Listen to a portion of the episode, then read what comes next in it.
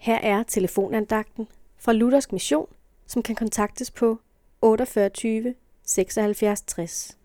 Andagtholderen i dag er Jens Landkildehus. Værdig til at være med i himlen er denne andags overskrift. I Matthæus kapitel 22, vers 1-14 læser vi en lignelse, hvor i Jesus sammenligner himlen med en konge, der ville holde sin søns bryllup. Men de indbudte undskyldte sig. Skønt indbydelsen lød en ekstra gang. Alt er rede, kom nu til brylluppet. Med denne undskyldning kom de under Guds vrede og dom. Han er nemlig kongen, og Jesus er kongesønnen. De indbudte var ikke værdige, sagde kongen. Så skulle tjenerne indbyde andre.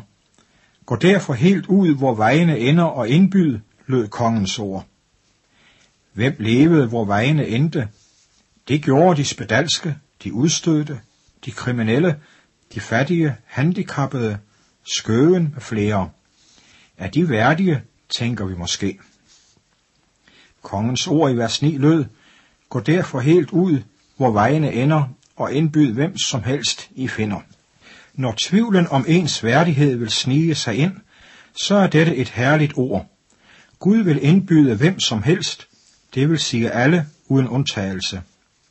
Kniber det alligevel for os at tro, at indbydelsen gælder i vores tilfælde, så hør vers 10.